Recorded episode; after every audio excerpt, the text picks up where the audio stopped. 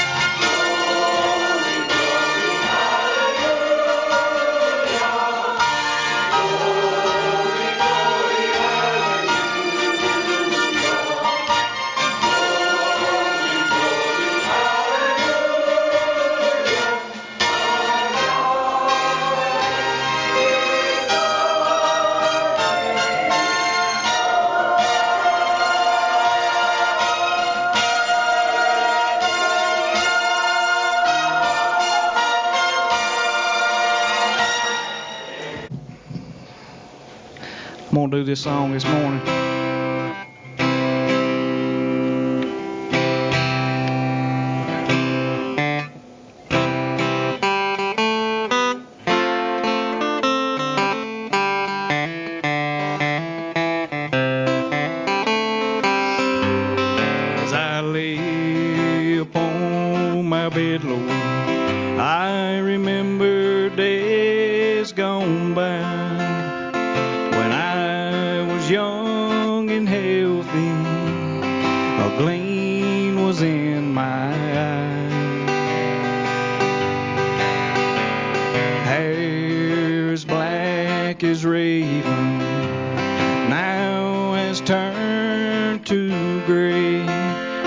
This dark and dreary world, Lord. I don't want to stay. Walk with me through this valley.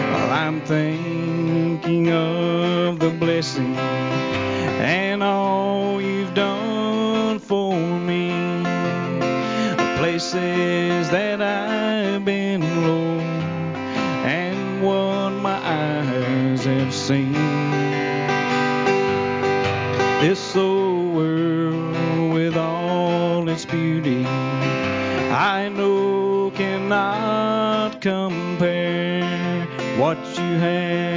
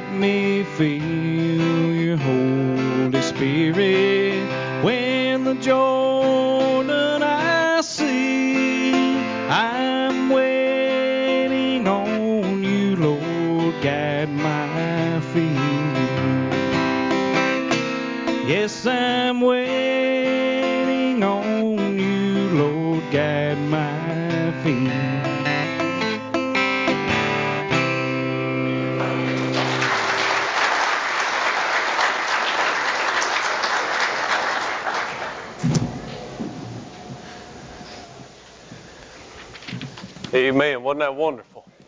If you have your Bibles, look with me in the book of Jude. The book of Jude. It has been a good morning in the Lord. Thank you for the singing. Thank you for everyone who has stepped up to take the place of. We have uh, lot out today. We had to replace some, but I tell you, God is blessed again. And uh, when you look at the the lowest of your days and you still feel the house, uh, God is doing something. And uh, this is as low as we've been in a long time, but we still got a pretty full house here. And I thank God for that. And I think it just shows what God wants to be done. And uh, next Sunday, when we come in here, we are going to have a groundbreaking service for our uh, new auditorium. We're fixing to break ground right behind us here on a new sanctuary. God is already doing amazing things. Uh, but next Sunday, come prepared for this. After service, we're going to all go back to the back and we're going to circle around that piece of property and we're going to pray for the grace of the Lord upon that piece of property. We're going to pray for His hand of protection. Uh, there's going to be a lot of folks working on this building and we don't want anybody hurt. We don't want anybody hurt. We don't want anything done that is outside of the will of God. And we're going to claim His blood upon this piece of property, and we're going to pray for his protection. We're going to pray for his provision. We're going to pray that God take care of this. And so remember this. Remember this committee in your prayers. And I want to ask you to remember church camp. We're taking about 50 of us to Bog Springs in the morning, and we're going to get these kids outside of the television. They're going to go a whole week without watching TV, and it's going to be good. They're going to go a whole week without having an iPad and an iPhone and i this and i that. We're going to get off of that. We're going to go worship. We're going to get away from this world. And I promise you, I promise you, we're going to bring some kids back saved. I believe that God's going to save souls this week. God's going to work this week. Pray, pray, pray, pray. We're taking over 40 kids this week. Pray for these sponsors. They need your help this week. They need the grace of the Lord upon them. God's going to do great things. Stand with me for the reading of God's Word. Jude, the book of Jude, in verse 22. Just have verse one verse here in Jude. And of some have compassion, make making a difference. And of some have compassion, making a difference. This is a command from the Word of God to us that us as servants that we would have compassion making a difference. We are called to have compassion making a difference. If we never have compassion, we will never make a difference in this world. We will never make a difference. We are to have compassion to the poor. We're to have compassion to those who are struggling, to the sufferers. We're to have compassion to those who are sick, but most of all, we're to have compassion to the lost. And when we have that compassion, as God has called us to have, we will make a difference in the community in which we live. The Greek word compassion means to show mercy, to have the desire of relieving the miserable, to show kindness by helping. Child of God, we ought to have the desire to relieve the miserable today. I want you to look in Luke chapter 7. Luke chapter 7, while you're still standing.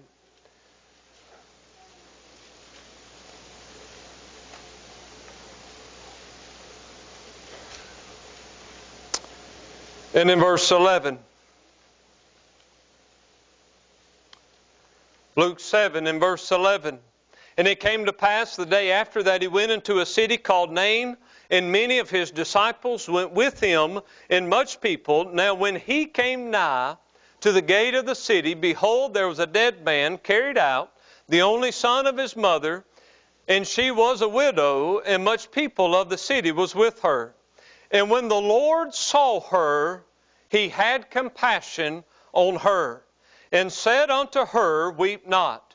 And he came and touched the bier, and they that bare him stood still. And he said, Young man, I say unto thee, arise. And he that was dead sat up and began to speak, and he delivered him to his mother. Dear Heavenly Father, as we look at the subject of compassion this morning, there's no greater place than to look to your Son Jesus, who everywhere he went had compassion upon the sick upon the suffering, upon the lost. And dear God, as we pray and we seek for us to have compassion, that we can make a difference in our community, we look no further than to Jesus for the greatest example of a man who has had compassion. Dear God, it's compassion that drove him during his earthly ministry. It's compassion that led him to Calvary. Dear God, he made a difference in our life. He made a difference in our life because when He looked at us, He had compassion. He had pity upon our state. Lord, He looked at our condition and said, That's not good enough. And He did something to make a difference in our life. Thank you for that compassion for us. We love you. We praise you. In Jesus' name I pray. Amen. You may be seated. I want to speak to you upon that verse in Jude have compassion, making a difference. Have compassion, making a difference. Folks, we will never make a difference if we don't have compassion. Compassion is simply having pity. It is looking at the circumstances of an individual, looking at their condition, and have compassion upon them. As saved people, we ought to be moved by the condition of others. If you can look out and you can see your community and you can see them hurting and you can see their need, and it does not rip your heart out, something is wrong. If anybody cares, it ought to be God's people. If anybody is concerned about the poor, it ought to be us. If anybody is concerned about those with cancer and sickness and disease, it ought to be us. If anybody cares that somebody is hurting in Ashley County, right here in Hamburg, Arkansas, it ought to be us. And the only way that we're going to make a difference is if we have compassion as we see their need, that our hearts begin to break to the point and to the place that we do something about it. It's not good enough to sit back and say, look at what they need, look at what's going on in their life. It's not good enough to say, well, this is what they need. God wants us to have compassion to the point and place that we are moved by their need. That when we see their need, we do more than talk about it, we do more than just pray about it, but that we actually get to work and we do something to fulfill the need of those who are in need. And as we think about that, as we look at that, there's no greater example than Jesus Christ, who looked at a group of people, who looked at humanity, and he saw our needs. May I tell you the reason of what he did, why he did, and all of that is not because of my last name. It's not because of what family I come from. It's not because I'm worthy of it or because uh, I, I deserved it. He, he does it because He looked at my need and He had compassion. And praise God, He made a difference. You know why He made a difference? Because He saw my need. When I was unworthy to reach up, bless God, He reached down. When I was unworthy to, to be called the sons of God, when I was the sons of men, He came to me and saved my soul, and He had compassion upon me. Aren't you glad He's a compassionate God? Aren't you glad as we try to make a difference in our town and our community, may we look to Jesus this morning as the greatest example of, compa- of compassion? I want you to notice, number one, that Christ shows compassion to sufferers. As we look in Luke chapter 7, we see a lady that is a, the widow's son. Uh, the, the widow son is, has passed away. We see a lady who has lost her husband and now she has lost her son. Jesus is in town. Jesus is there and he's working and he's doing. And I'm glad that no matter how busy Jesus ever got, he was never too busy to help somebody out. Aren't you glad? Sometimes we're so busy we can't help people out. But aren't you glad that Jesus was never busy? I'm glad that Jesus is not so busy that he can't stop to help us. And as he was there that day, this woman came and her son was dead. And the Bible said that when he saw her, when he saw her, this woman, this mama was weeping. This mama had problems. And when Jesus saw her problems, it moved the master. And I'm glad that when we have problems, it still moves the Master. I'm glad that when people suffer in this whole world, that it still moves Him to do something about it. I'm glad that He doesn't just sit back and say, hmm, look at that woman. Look at what she's got going on. If she will be faithful enough, if she'll do this, if she'll do that. That's not what He said. The Bible said that when He seen her weep, He had compassion. And he had compassion to the point in the place that he made a difference. Friend, when you see somebody's need and it moves you to the point that you make a difference, friend, that's what God desires out of us. And I don't know about you, but I'm glad that Jesus, when He sees our suffering, that He is moved by compassion and He makes a difference in our life.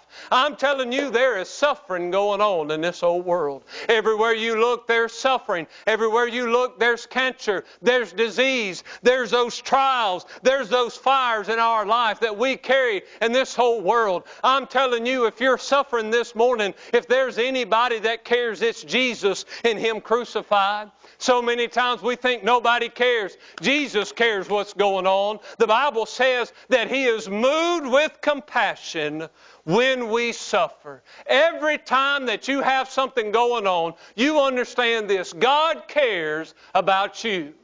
Anytime that you have a loved one that passes away and you're in this great need and you need help, I'm telling you, Jesus is going to be there because He has compassion over the sufferers. I'm telling you, every time that you feel like you can't go forward anymore, Jesus is going to see your need and He's going to be moved to the point and place that He's going to do something about it. May I tell you, we do not suffer today because of God. Quit blaming God for your suffering. I get so sick of people hearing, well, this is what God did to me. Let me tell you something God doesn't tempt us with evil. If your loved one died, don't blame it on God. Hold on, let me say that again.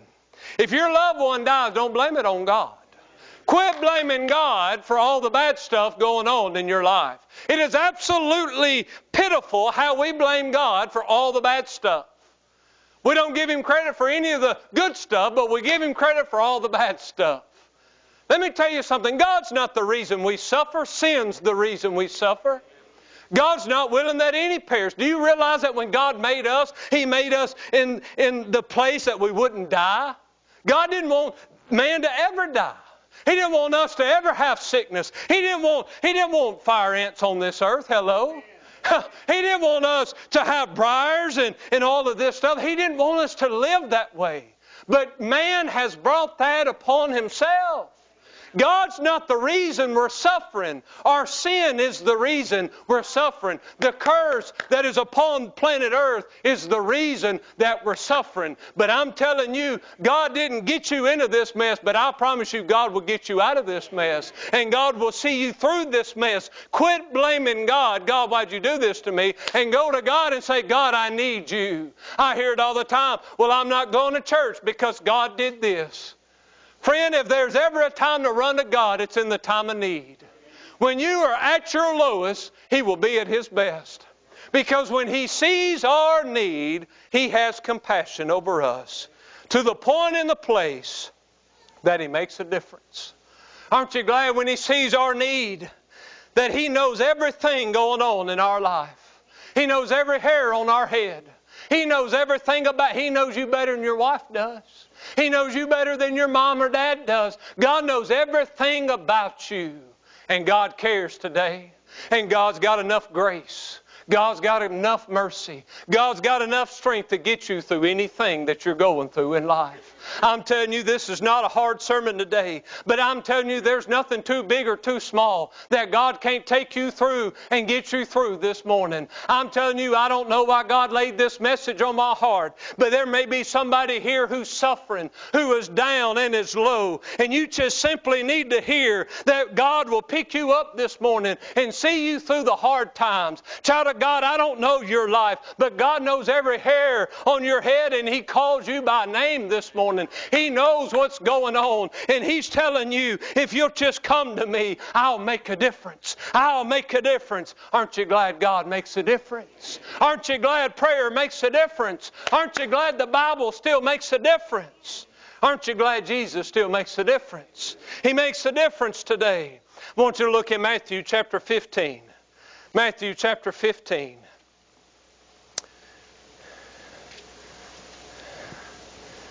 Not only does Christ show compassion to suffer, but he shows compassion to the saints.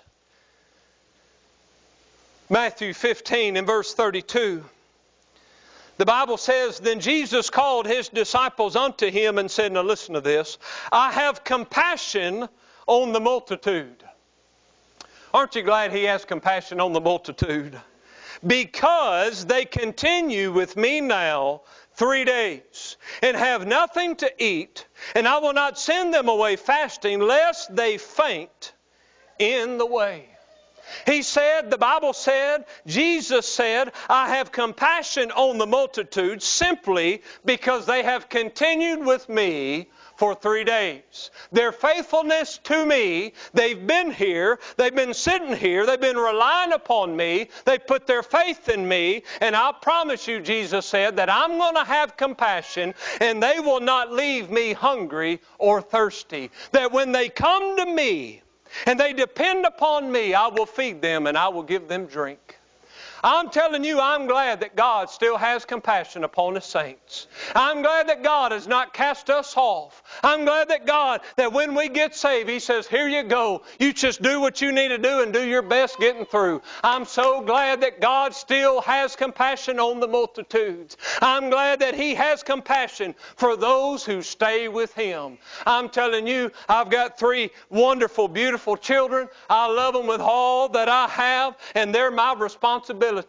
And I they're to my responsibility to the place that they shouldn't leave my house hungry. They shouldn't leave my house thirsty. They shouldn't leave my house without clothes on. They shouldn't leave my house in need. I am their earthly father and I'm to tend to their every need. What kind of father would I be that if my kids left their, left their house and my house with needs? With needs. Isn't it sad when kids leave their homes and not everything is tended to? Man, isn't that sad when, when parents just fail to fulfill the responsibility that God's put in their life? I'm telling you, you get to the house of God, you get to the fellowship of God, and I promise you, you won't leave hungry or thirsty. I promise you, if you'll stay with God and you'll walk with Him on this earth, He will never leave you hungry or thirsty. He'll fill you every time. He'll give you everything you stand in need of. And aren't you glad that they stayed there three days? You say, Preacher, how long does it take? You stay there every day. It doesn't matter if it's three days, 30 days, 300 days, or 30,000 days. You keep on walking with Jesus. And I promise you, he'll, you'll never walk away from Him hungry and thirsty. You can go to this world and you can give your life to hobbies and jobs and everything else, and you will be starving to death. But you give your life to Jesus, and He'll take care of your every need. He will have compassion upon you. And I'm telling you, you can't outserve Him. You can't outgive Him. You can't outdo Him. I promise you, when you think that you have exhausted the riches and the grace of God, you better hold on because it's just now getting good. Amen. I'm telling you, you cannot exhaust the goodness of the Lord. You say, Preacher, why do you walk with the Lord? Because I can't afford not to walk with the Lord. You say, preacher, why do you give so much to that, to that Bible and to Jesus? Because, friend, I can't do it without Him. I can't do it without Him. I can't raise a family without Him. I can't pastor a church without Him. I can't live for Him without Him. I can't be the dad and the husband that I need to be without Him. Because as long as I'm walking with Him, He's going to take care of it. He's going to take care of it. Aren't you glad He has compassion on the saints? Look in Mark chapter 1. Mark chapter 1. I'm not preaching anything difficult. I'm just preaching the gospel of Jesus Christ. That He has compassion. He has compassion. That when He sees our need, bless God, He has compassion to the point in the place that He makes a difference. I'm telling you, Jesus makes a difference today. Jesus can make a difference in your life. Jesus can make a difference in your family. Bless God. Aren't you glad He has compassion to the saints? Mark chapter 1. Mark chapter 1 and verse 40. Christ shows compassion to sinners. And there came a leper to him, beseeching him and kneeling down to him, saying unto him, If thou wilt, thou canst make me clean. And Jesus, moved with compassion, put forth his hand and touched him, saith unto him, I will be thou clean. When this man with leprosy came to Jesus, he said, Oh, that you could clean me and make me whole again. And he said, I will. The Bible said that when he seen the condition of this man, that he was moved with compassion. That he was moved with compassion to the point in the place that he reached forth his hand and that same hand that was on the waters that calmed the raging seas, that same hand that's been upon planet Earth from day, from day one, is the hand that touched that sinner that day. And that man was made whole. Don't you fall asleep on me this morning. Look here. Leprosy is a picture of sin. And all through the Bible, when we look at a man that was eat up with leprosy, it is a picture and a representation of sin. That man wasn't just eat up with some disease, he was eat up with sin. And in the book of Leviticus, it gives us all about the law of leprosy and what to do when there's leprosy. And they were to go before the priest, and the priests were to look at them and decide whether they had leprosy. And there was laws and there was days set aside that they had to set them to the side. And if they realized they had leprosy, they had to separate them from society. They were alienated. They were separated. They put them in their own place. They could not dwell with everybody else because they were unclean. They were unclean. When they were going through the process of determining whether or not they had leprosy, the, the, the Bible says and tradition tells us that as they were walking in the streets, they were to holler out, unclean, unclean, unclean.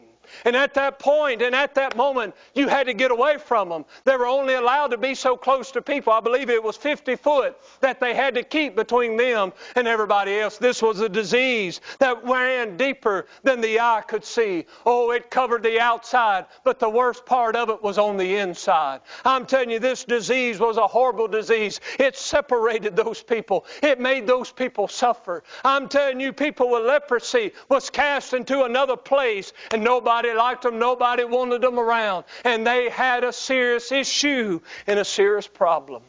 May I come to you this morning and tell you as humbly as I can that you have a serious problem? And your serious problem is sin. You have a sin problem, and I have a sin problem. And just like leprosy takes over a man, sin takes over a man. And because Adam sinned, sin fell upon the face of the earth because of one man's disobedience. We're all made sinners. And every one of you this morning is a sinner. You say, Preacher, I didn't come to this church for you to tell me I'm a sinner. Well, I'm sorry, but you're a sinner. I didn't tell you you were a sinner. God told you you were a sinner. And at the end of the day, we have sin.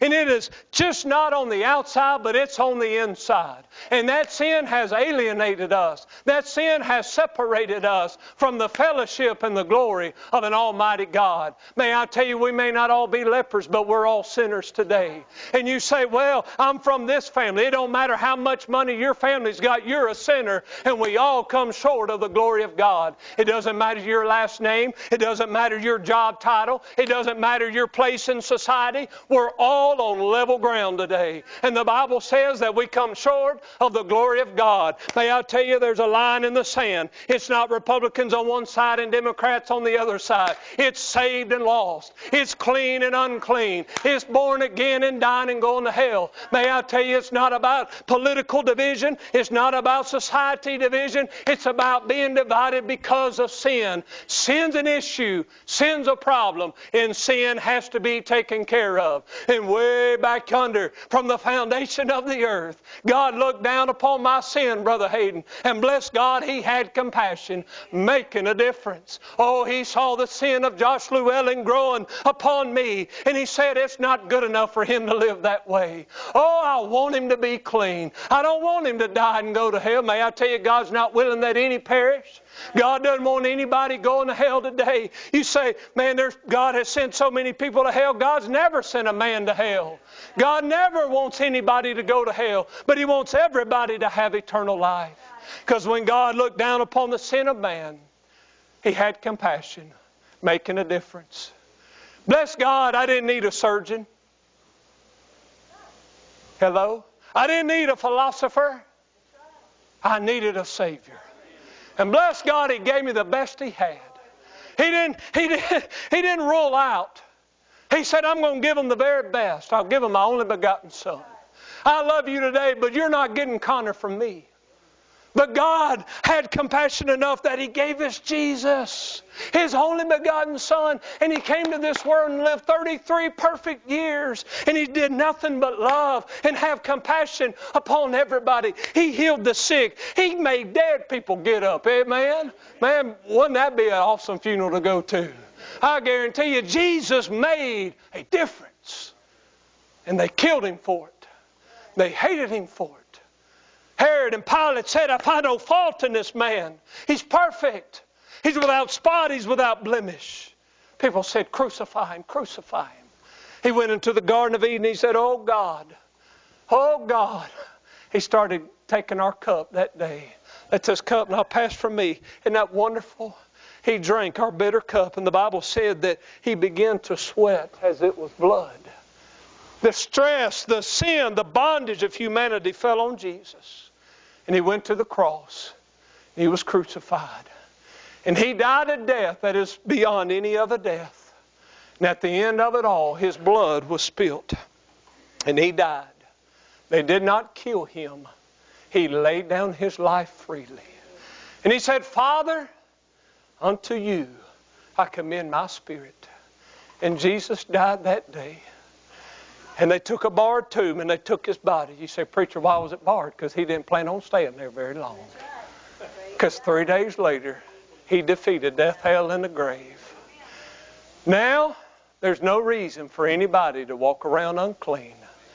You may not have leprosy, but you got sin. And your sin needs to be dealt with. And that day on Calvary, the judgment and wrath of God upon sin was laid upon Jesus. And he spilt that blood. And that blood was sprinkled upon the mercy seat to ever suffice the mercy and wrath of God. God was satisfied with Jesus, and He still is. I don't know about you, but He made a difference 2,000 years ago. And bless God, He's still making a difference today. If you're here today and you say, Preacher, I feel like if I died right now, I'm going to hell. Jesus can make a difference today. I'm telling you, Jesus will save your soul. You've got sin running through your veins, you've got sin running through your blood. But I'm telling you that Jesus is the remedy for your sin. It doesn't matter if you're suffering today, it doesn't matter if you're a saint today, it doesn't matter if you're a lost sinner today. Jesus looks at you and He sees your need, and I promise you, He has compassion making a difference. Making a difference. Wouldn't it be good today if somebody realized they were lost and they said, I've had enough of this and I'm going to give my life to Jesus? Man, wouldn't it be good to see somebody saved today? I know it's 4th of July weekend. And I know we're supposed to be down and low and everybody's gone, but friend, God's still on His throne.